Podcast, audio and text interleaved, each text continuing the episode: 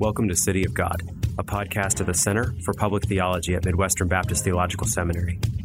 My name is Dr. Owen Strachan, and I'll be your host. Join us each week as we engage the city of man with the biblical wisdom of the City of God. Welcome to City of God. Today on the podcast, I have my friend Dustin Benge. Dustin is the provost and lecturer in church history at Union School of Theology in Bridgend, Wales. He's a dear friend of mine, a colleague at Reformanda Ministries, uh, a prolific social media user, writer, did his PhD on Jonathan Edwards, and uh, we're going to have a lot to talk through. This is an opportunity for me simply to engage his story, his ministry background, and allow listeners to learn a little bit more about Dustin. Dustin, welcome to the podcast. Thank you, Owen. What a pleasure to be with you. Well, it's a pleasure to have you on the. Uh, I almost said the show. It's not quite a show. I don't think we can elevate this this enterprise to show, but to the podcast. so, thank you for making the time. Of course. So, talk to us about Dustin. What your what your ministry background is? Did you grow up wanting to be in ministry? You're a, you're a provost at uh, at a Welsh seminary now. Uh, how did this come to be when you look back? Well, of course, hindsight is always twenty twenty, isn't it? And uh, we look back, of course, just to simply survey the providence of God in our lives. And little did I know that in God's kind providence, that He would be moving both my wife and I to Wales here in just about a month. Mm. And as of this week, one year ago, I began conversations about joining the faculty at Union School of Theology. So it's been a wild ride. Um, mm. In the midst of pandemic, our flight, uh, our move date has been postponed several times, but God has been very gracious in allowing us to walk through this open door of ministry. But growing up in uh, really a small town in eastern Kentucky, I, I never imagined that that God would do what He has done and I grew up in a small town called London. Hmm. So it, it's quite interesting. I tell people when they ask where I'm from that I'm from London and I don't fill in the Kentucky part uh, until they look at me with an odd look because I do not have an English accent, but quite a Southern accent. Um, I have one sister. My parents took us to church just after birth. Uh, I grew up in the church. I was involved in every activity of the church. I often say that I attended Sunday school even before I was born. Hmm. Um, my parents were active members. My grandparents played active roles. I can remember my grandfather leading uh, the worship, my mother playing the piano, uh, me sitting beside my grandmother, uh, being taught to sit up straight and and uh, be very quiet, um, lest I would have the wrath of my father who was behind me. Mm. But at the age of 12, uh, in that atmosphere of church and godliness and the desire to uh, pursue Christian activities and uh, being involved in a youth group, it was after a sermon on a Sunday evening that I became extremely convicted of sin um, hmm. and in need of a savior. And it was uh, an unbelievable feeling. Uh, most people would look at my life and say, uh, you know, how in the world could you recognize sin because you were involved in the church and the church's activities, etc. Hmm. Uh, but it was obvious that I was a sinner and in need of a savior, and all of those works were as nothing uh, before Christ. And so my life after I was saved, baptized, I just basically went back to doing those things I had already done. Uh, it did not radically shift uh, to some sort of new set of principles. There's not a radical testimony here besides that, you know, light dawned in my heart uh, at the age of 12. And then God began to really move in my life in regard to ministry. Mm.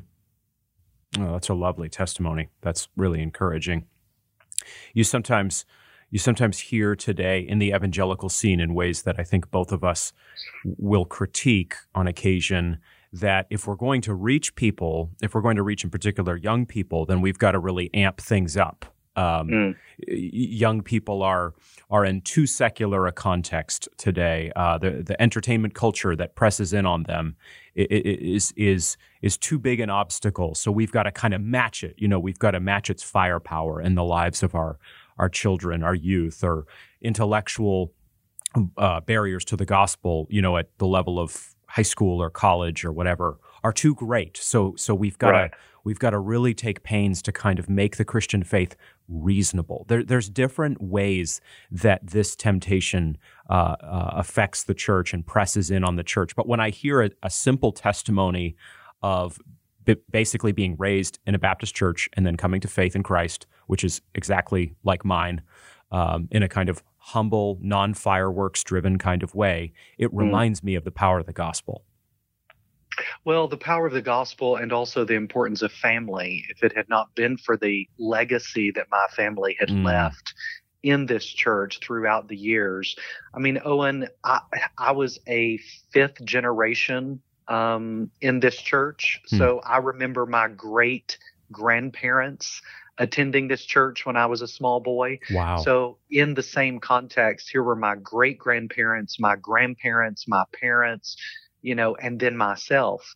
And so it, it is a legacy that I can trace back and the, the recognition, even in the current context in which we live, that family means something and that family unit is the means by which that God often displays his grace and brings us to faith in Christ. And that, that working together of the church and the family as you're drawing out, where you have a strong Christian family, and God willing, they're rooting you in a strong local church. So, so you have the kind of home base, but then the church, you're, in other words, the, the family isn't outsourcing discipleship and evangelism to the local church, but the right. family is the center of that. And but then it sees itself effectively working in partnership with the local church, you know, to, right. to, to make disciples. You think that's accurate? No, I, absolutely. I think that's accurate. Um, you know, and I, I, I hear and see so many parents giving their their young person or their child a choice. You know, oh well, they have to decide which faith path that they want to follow, and that there's much individuality that they want to instill in their children. No, I was made to go to church, and you know, th- there was none of this. My mom never came in on a Sunday morning to my bedroom and said, "So." Dustin, are you going to church today? It was just assumed that my family, yes, on the Lord's day, we gather in corporate worship. And so um, I got up, I got ready. I was ready to walk out the door when my parents were ready to walk out the door. But they instilled into me not a not a legalistic type of framework in which to operate, but but a, a great desire to serve God because I, I, saw them serve with such humility and joy. I, I would see my grandfather drive the church bus and and pick up underprivileged children and bring them and care for them. And they, they were some of my best friends because I was taught that that gospel ministry was something to to be cherished and and something to be loved. And then I think that's uh, you know the pathway that God chose to use um, in in regard to bringing me into ministry and calling me into ministry, especially preaching. I think your background, which again uh, approximates mine as well. I was raised in a small rural Baptist church in Maine. Um, my parents were were there when the doors of the church, excuse me, of the church building were open, and we were raised to see the local church as a good and noble thing. You know, and of of course, when you're a kid, when you're a boy, you know, you get restless and these sorts of things and you feel the pull of the world and things like that. And I, I did for sure. But when you're raised to see the local church as a good and noble thing, it really does shape you. And I think there's a kind of there's a kind of counter movement in evangelicalism that I think is represented by this sort of background that we're we're discussing and, and sketching, where you, you didn't have some massive form of rebellion against um, the local church. God can still, of course, save you. Uh, and, and you're not trying to therefore question everything about the church or about preaching or about ministry or about the word of God. There actually are a lot of young Christians. What I'm trying to say more simply, Dustin, is there actually are a lot of young Christians who like the local church, mm. um, who, who, who aren't hungry for some new way to be Christian they simply want a pastor and a local church to help train them and continue training them in faithfulness and, and walking in obedience by the power of the gospel in the name of Christ. Do you think that's true? Oh, absolutely. I, I think it lends itself to the biblical injunction to all Christians to live a quiet and peaceable life. Sometimes mm-hmm. I, I, so envy that when I look back and and see almost the simplicity of those days of attending and loving the local church, being involved in the local church, you know, going to my grandmother's house for Sunday dinner every Sunday. But there seems to be a movement that that just wants to dismiss all tradition mm-hmm. and simply say that the local church is not enough.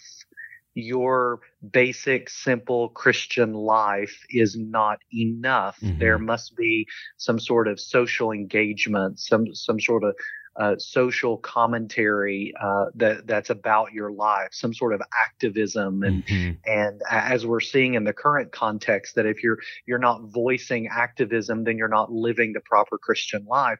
I, I don't see this as scripture at all. Um, mm-hmm. Well, what I love about the Book of Acts, uh, especially uh, Paul going from place to place, and it just simply says he shared the word with them. He shared Jesus. There was a a joyful simplicity about that ministry, and I, I think modern evangelicalism is is just simply saying to to the young Christian now that the local church is not enough. Mm-hmm. But it's my desire in my ministry to say not only is it enough, but it's the only institution for which Christ died.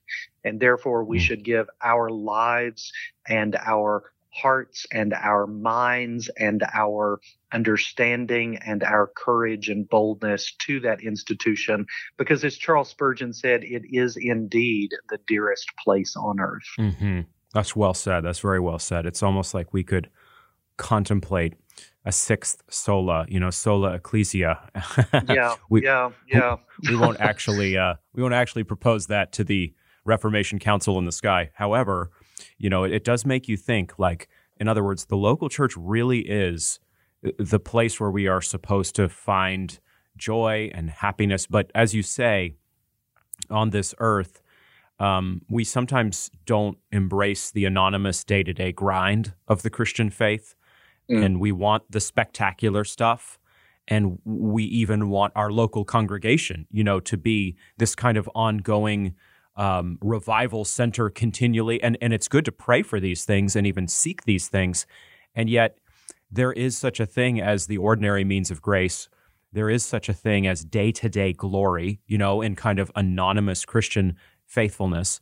Another corollary here dustin that i see and that i've seen you really bring out in your in your ministry is sola scriptura, which is actually one of the five solas, not sola ecclesia, which I just added. Um, and I see that conviction in you. What what shaped in your in your background in your story such a strong confidence in Scripture alone as our authority? Well, that's a good question. And just thinking and reflecting on that, um, I, I, will say as a footnote that I think the reason the reformers did not add sola ecclesia to the solas is it almost was just a, a given, wasn't it? Mm. I mean, mm. they, they were preachers, they were pastors, they were in the context of the local church. The five solas were to be, ri- you know, raised up within that context. And That's so well. I'm not sure that they needed to make it clear because it was so clear to them. I think we have lost that lens through which we should view uh, all things. But in regard to the authority of Scripture, I think it was that just daily, um, that uh, weekly uh, setting under the preaching of God's Word. Um, if I told you the name of my pastor growing up, you, you, would have no idea who that is. No one on social media would have any idea who that is. But it, what Jesus said in regard to the last shall become first always rings true in my mind to some of these faithful country preachers in these small churches. If they're being faithful to their calling, if they're being faithful to exposit the word, my goodness, the the crowns will be mounted upon their head in in the age to come. Mm. And so it was setting under the faithful preaching of God's word that instilled in my heart a love for the scriptures. And then when God called me into ministry at the very young age of 14 years old, I mean, my goodness, what in the world did I know at 14? but He was so gracious to me in that. Um, and all of those early sermons are under lock and key, never never to be posted or heard of again. But you know, even at that young age of 14, I, I desired to commit myself to the study and the preaching and the teaching of God's word because oh and it's it's god's revelation to us it is god speaking to us it is his breath as it were to us mm. how in the world can we preach anything else Okay. And that's interesting because you and I are two figures who also um, really enjoy historical theology and church history. Um, you, I know you have a, a deep zeal for the world we call Edwardsiana. You enjoy all things Jonathan Edwards, as I do, and uh, and the Reformers and the Puritans and Spurgeon. And so, how is it you think through uh, sola scriptura, the word of God alone is inspired of the Spirit, inerrant, authoritative, and sufficient, if we can pull those things together under sola scriptura.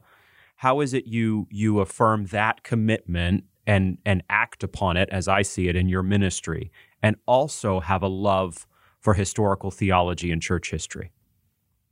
Well, I think the two go together, and the the way that they go together is that these men who you are talking about, uh, Edwards and and the rest of the Puritans, uh, we could name names until uh, ad nauseum. Basically, the faithful uh, men and even women of that era, mm-hmm. um, they loved the Bible. And when I read Edwards, what I'm reading is scripture, scripture, scripture. Mm-hmm. When I read Owen, it is scripture, scripture, scripture.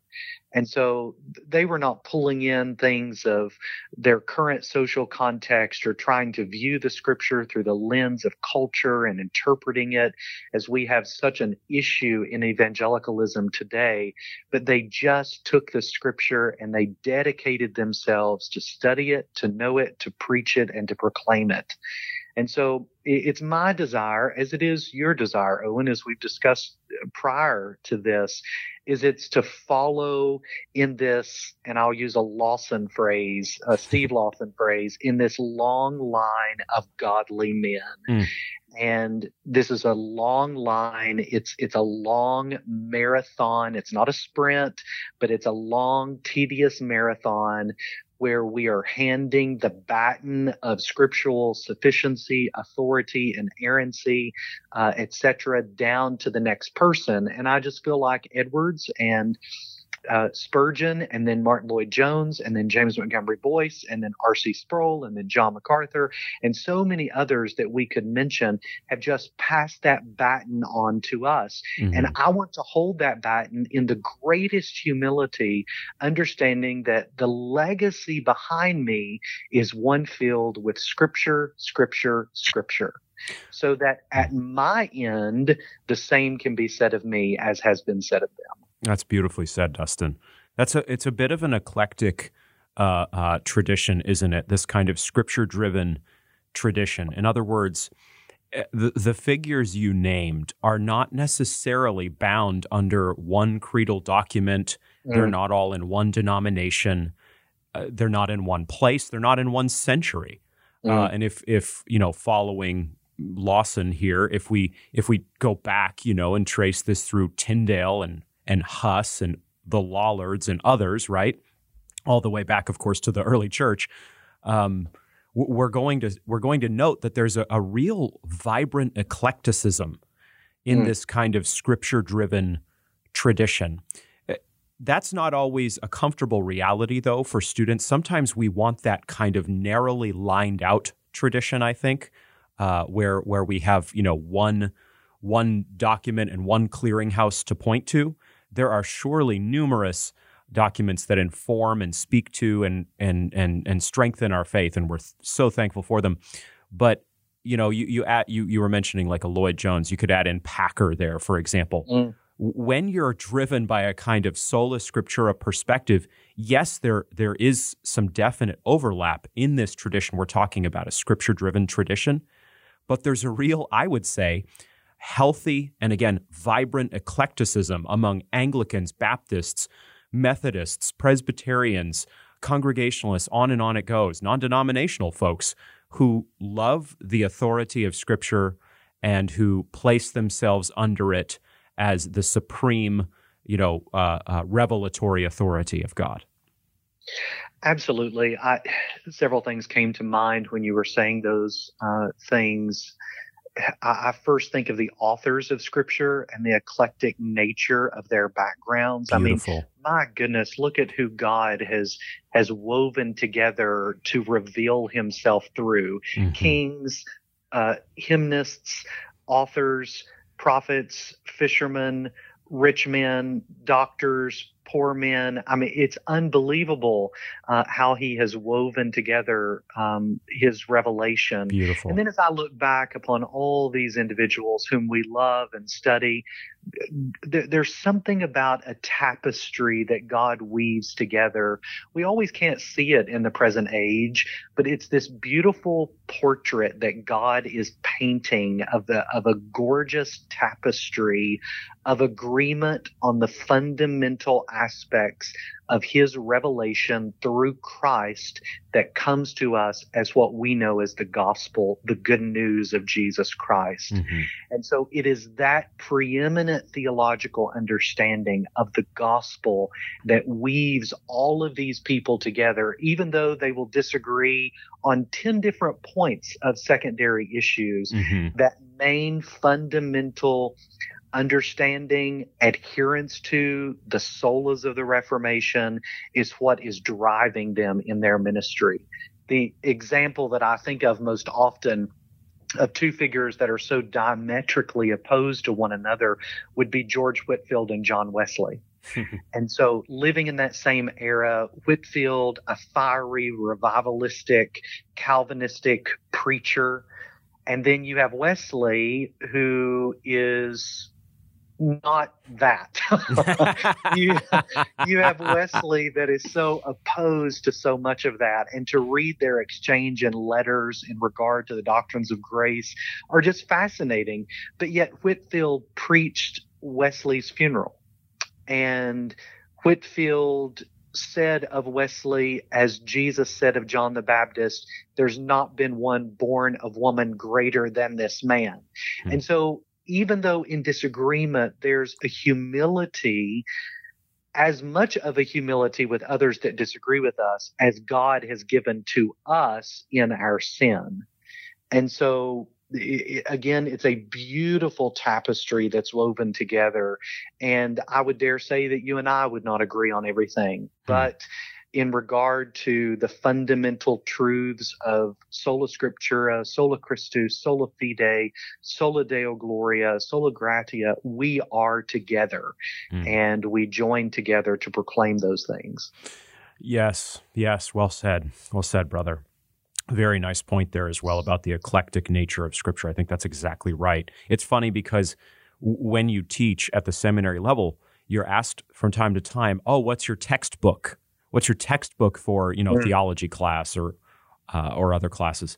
And I, i'm i'm totally good with with a textbook a core textbook. You know for, for example in a new testament introduction class i could really see that you know being the case or something like that that you would have a core textbook. But w- what i do in my systematic theology classes here at midwestern seminary in kansas city is i will have i will have a bunch of texts that i assign and they're grouped under this kind of scripture driven banner, you know, sola scriptura banner. In other words, this isn't a this isn't a total eclecticism with no boundaries. Um, these are these are individuals who are going to affirm, uh, you know, biblical inerrancy and authority, for example. But I actually like exposing my students to a variety of voices within this kind of paradigm, within the evangelical paradigm, uh, to a serious degree, the reformational paradigm. I think that that's I think that that's a very helpful thing. The Baptist paradigm, we don't agree about everything, as you said. And yet, I think there's something healthy about being able to read widely and deeply. So, along those lines, to move the conversation forward, because I'm not doing a good job of walking through your story, I, I'm I keep pulling off to the side of the road because I'm really interested in what you're saying. Give us, in a condensed form, I guess, three influences. Uh, putting you on the spot here, but three influences in your life, you know, through your your college years, seminary years, and post seminary years that have shaped you. Three influences.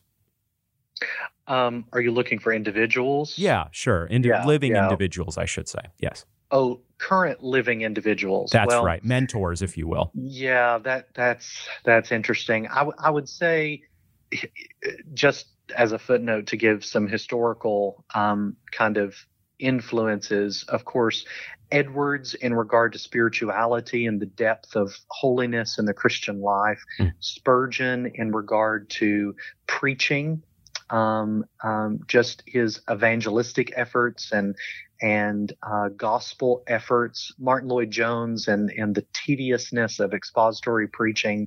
Uh, those are some historical influences that, that I like to study and and dedicate myself to. And then, of course, you, you, know, I had a friend while I was in college prior to me adhering to the doctrines of grace. Um, he handed me a John MacArthur study Bible and um, he, he gave that to me as a gift. And he just said read romans and read the notes of romans. And so i did. And then after i read romans uh, that's when i uh, finally surrendered to uh, a complete biblical understanding of the doctrines of grace.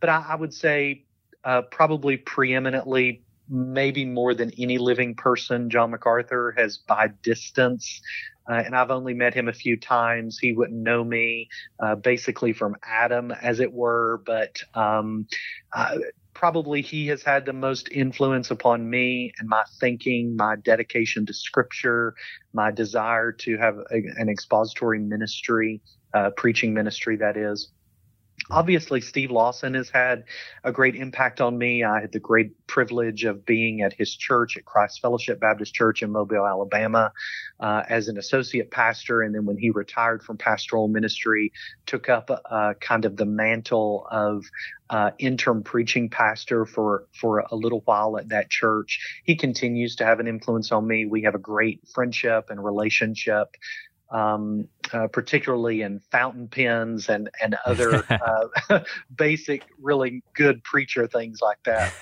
And then probably you know uh, a third, uh, perhaps even a fourth, uh, R.C. Sproul, uh, helping me to think philosophically through issues, ethically through issues, uh, but yet doing it in a way that serves the local church, serves um, those who attend Sunday school more than those who attend the seminary. Hmm. So that that has been a, a great influence upon me and then perhaps one publication house, uh, the Banner of Truth, of course. Uh, how how could one uh, not say that they have influenced them in regard to their uh, Puritan writings and, and publication of really great books. Iain Murray's biography of Jonathan Edwards probably mm. impacted me more personally than any biographical work that I've read. Mm.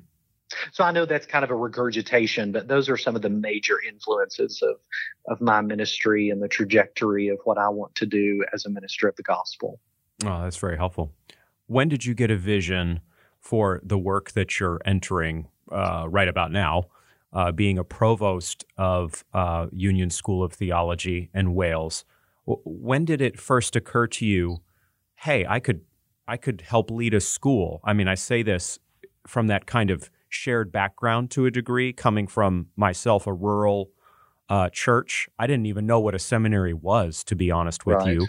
Now I serve in one uh, it kind of dawns over time for a lot of us that there is such a thing as a seminary and you can serve in it and it can actually be a, a force multiplier for gospel ministry. W- where did you get this vision of, of teaching and administrating? Well, I think it was Michael Haykin, who was my PhD supervisor at Southern Seminary, that uh, really instilled a love in me for academics and intellectual work and the academy or the Christian academy, I should say. Mm. Um, he really feels like, um, and I have seen this in his life, that um, his calling to be a Christian historian is actually as much of a valid calling as one would have to mission work or to pastoral ministry. Mm-hmm. And so it it almost was under his kind of supervision that for me it became okay to serve in the academy and not feel that I was doing something less in the kingdom of Christ. Um, mm-hmm. So it, it it it almost gave me permission to launch out into looking for something of training men and women, as it were, for uh, gospel ministry, and then in regard particularly to union, um, it was hearing Michael Reeves, who is the president. Uh, for your listeners, he has a fantastic book on the Trinity as a footnote, just mm. glorious book on the Trinity. But anyway, Michael Reeves and hearing his understanding of what a, a Christian institution, a theological institution should be in regard to its um, joining hands and locking arms with the local church and how church centered union is, that's when I just said, I'm on board. Hmm. And whatever you want me to do, I'll do it. um, if that means leading the school, if that means teaching at the school or whatever, I'll do it. And so when they first approached me to, to, uh, let me know they were considering me for this position. I told my wife, there's absolutely no way that, you know, I don't have a chance in the world of, of even continuing in conversation about this. But as we mutually shared our hearts together, both Mike and myself, we understood that to you know together we have this same mind in regard to our love for the local church and our love for training men to put in pulpits in the local church that will lead uh, the next generation mm. and hmm. so here i am and that's just how how god led in his providence you know i think that's very interesting uh, your discussion of uh, initially feeling like maybe you needed almost permission you know justification to be in the theological academy and not the local church? well, oh, and I had grown up probably much as you had. I had not heard of the seminary. I, I didn't even know there was a training institution for men mm-hmm. as as a small boy. But then it became all the more, you know, obvious to me that as I began to be in ministry, that you know, this is a calling, and God calls people to particular things, not just to mission work and to being a pastor. Mm-hmm. Uh, th- those were the two individual things that I had grown up thinking that God called people to, and He does. But He also calls to to be teachers. He calls evangelists. Yes. He calls so many other individuals uh, to be in His work, and so th- that that's what I mean when I almost had to get kind of permission to say, "Hey, to go into the academy is not a second class calling. It is a legitimate calling by which God brings you into contact with frontline men who, who, who, who need to be trained to go out and be warriors in the church. Mm-hmm. It's funny how it can be easy to either underplay the academy, the theological academy, we mean, that actually serves the local church and loves the local yes. church, not as exalting yes. itself over it, or overplay it, underplay the academy or overplay it. And you see both in the evangelical world. You see some people yes. who essentially wave their hand at seminaries. Then you see people who, uh, you, you see students who, you know, sit under professors and and enjoy learning from them. Praise God for that. But then they they think, oh, that's what that's what I should do. If you know, and and we want to be very clear that it, it's a it's a good calling. We're thankful for it, but the the front lines work, the the major role is that of the pastor theologian. Um, even as we don't want to underplay uh, the, the goodness of the role, so it's it's a real challenge yes. there in, a, in well, a seminar. I think that's that's what that's what led me to union.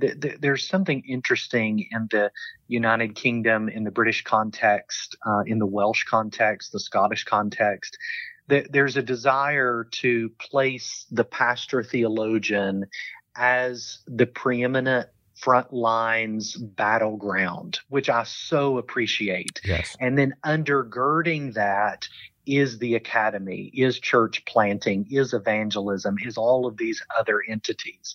In the US, I think probably we used to have that but now I feel like the intellectual has taken that place. Mm. Very sadly, I think the academy is trying in many aspects to usurp the church's authority and role hmm. in saying that we as the academy and I and I've been in the academy for quite some time the theological institutions uh, placing ourselves above the local church, saying the local pastor kind of needs to stay in their lane, mm-hmm. stay, you know, visiting the sick and visiting the widows, but we are the ones that will intellectually lead the church. Yes. And so I think that's a mistake. I think I think we do not see that in scripture. God did not send Christ to die for for the seminary. Mm-hmm. He sent Christ to die for the church and and so we just need to have that perspective. That's why i so appreciate um, your understanding of what a pastor theologian is and trying to merge those two and being about the church even in the writing and teaching of intellectualism. Thank you brother. That's kind. Well we we need to um, we need to wrap up that those last comments were really rich. We could talk about that for a whole podcast, just about how seminaries can strengthen local churches in an appropriate way, but mm. not usurp them. That's a very important point. I'm thankful to hear it from you. We theologians should never, you know, see ourselves as the true uh, arbiters of doctrine. Uh, mm. That role is, has already been taken, actually, uh, been right. appointed by right. Christ to pastors. Uh, before we wrap up, you've had recently a book come out with Nate Pickowicz, uh, The American Puritans. And uh, you have another book that you've just said publicly is under contract with Crossway and the local church. Could you just give my my hearers uh, a quick uh, take on those two projects? Yeah, so the American Puritans co authored with uh, our friend Nate Pickowicz, a pastor up in New Hampshire. Mm-hmm. Uh, the book examines nine key figures of that era just after the Pilgrim landing in at Plymouth. Uh, we're looking at what we call the American Puritans. Some would argue at that title. That'll be for another podcast. but we're looking at William Bradford, John Winthrop, John Cotton, Thomas Hooker, Thomas Shepard, Anne Bradstreet, John Eliot, and several other individuals who we affectionately affectionately call the forgotten Puritans. So we know all of the English names, John Owen, John Bunyan, you know, Richard Baxter, all of those, but so often we forget the contribution of those that came to the New World uh, seeking religious freedom and were basically the first founders of this country. Mm. And so we're looking biographically at their lives. We're not looking theologically necessarily. Uh, we're looking at a bit of their spirituality and their ministry their pastoral labors, their writings, um, and they make significant contributions uh, that we need to make ourselves aware of. So that's the American Puritans. And so the book that I've just signed with Crossway to do is actually going to be in a uh, series of books that is being kind of published under or under the auspices of Union School of Theology um, hmm. uh, by Crossway. The first book uh, that will be coming out fairly soon um, is a book by Mike Reeves on the fear of God. Um, and then myself, I will be doing the book on the church desiring. Uh, the working title right now is The Dearest Place on Earth, which is actually uh, a Spurgeon uh, definition of the church. Mm. And then a subtitle is The Beauty and Loveliness of the Church. I think we've lost our uh, affection for the church, as it were, to use an Ed- Edwardsian phrase. Mm-hmm. Um, we we look at the church as a business. We look at the church as a corporation, and and we run it accordingly. But we've lost something of the the deep, abiding affection that shepherds should have for the sheep. And so I'm looking at God the Father in the church, God the Son in the church, God the Spirit in the church. Uh, this kind of Trinitarian work, hmm. and how out of that uh, flows a love and an affection that shepherds should have for the sheep. And so, um, it, hopefully, it'll be interesting. We'll see. Hopefully, it'll be helpful. Uh, I do pray that it is. And then also in that series is two more works. Um, that I'll not speak on now because some of that has not been decided. But it's actually going to be a larger work, and then out of that is going to come a concise edition. And so maybe okay. pastors or preachers would want to read that kind of larger piece, and then perhaps they would want their elders or their deacons, their church members to read more the concise edition. And so actually, two works will be published out of that. Fantastic, Dustin. Well, brother, I am so thankful for your ministry. Uh, it heartens me. I've said this to you.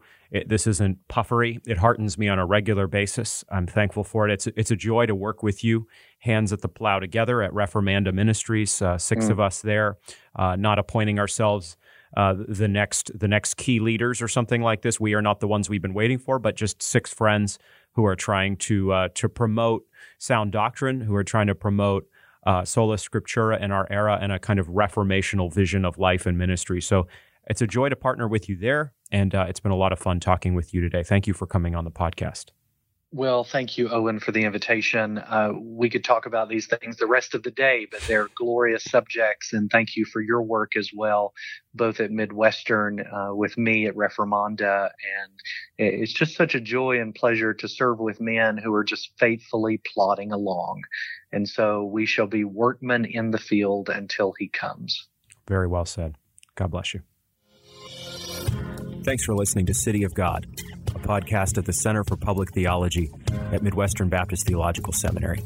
We're so thankful you stopped by. We encourage you to continue to join the conversation at cpt.mbts.edu, the official website of the center. And we encourage you to follow us on Twitter and Facebook as well. Join us in coming days as we continue the conversation on what it means to be the city of God in the city of man.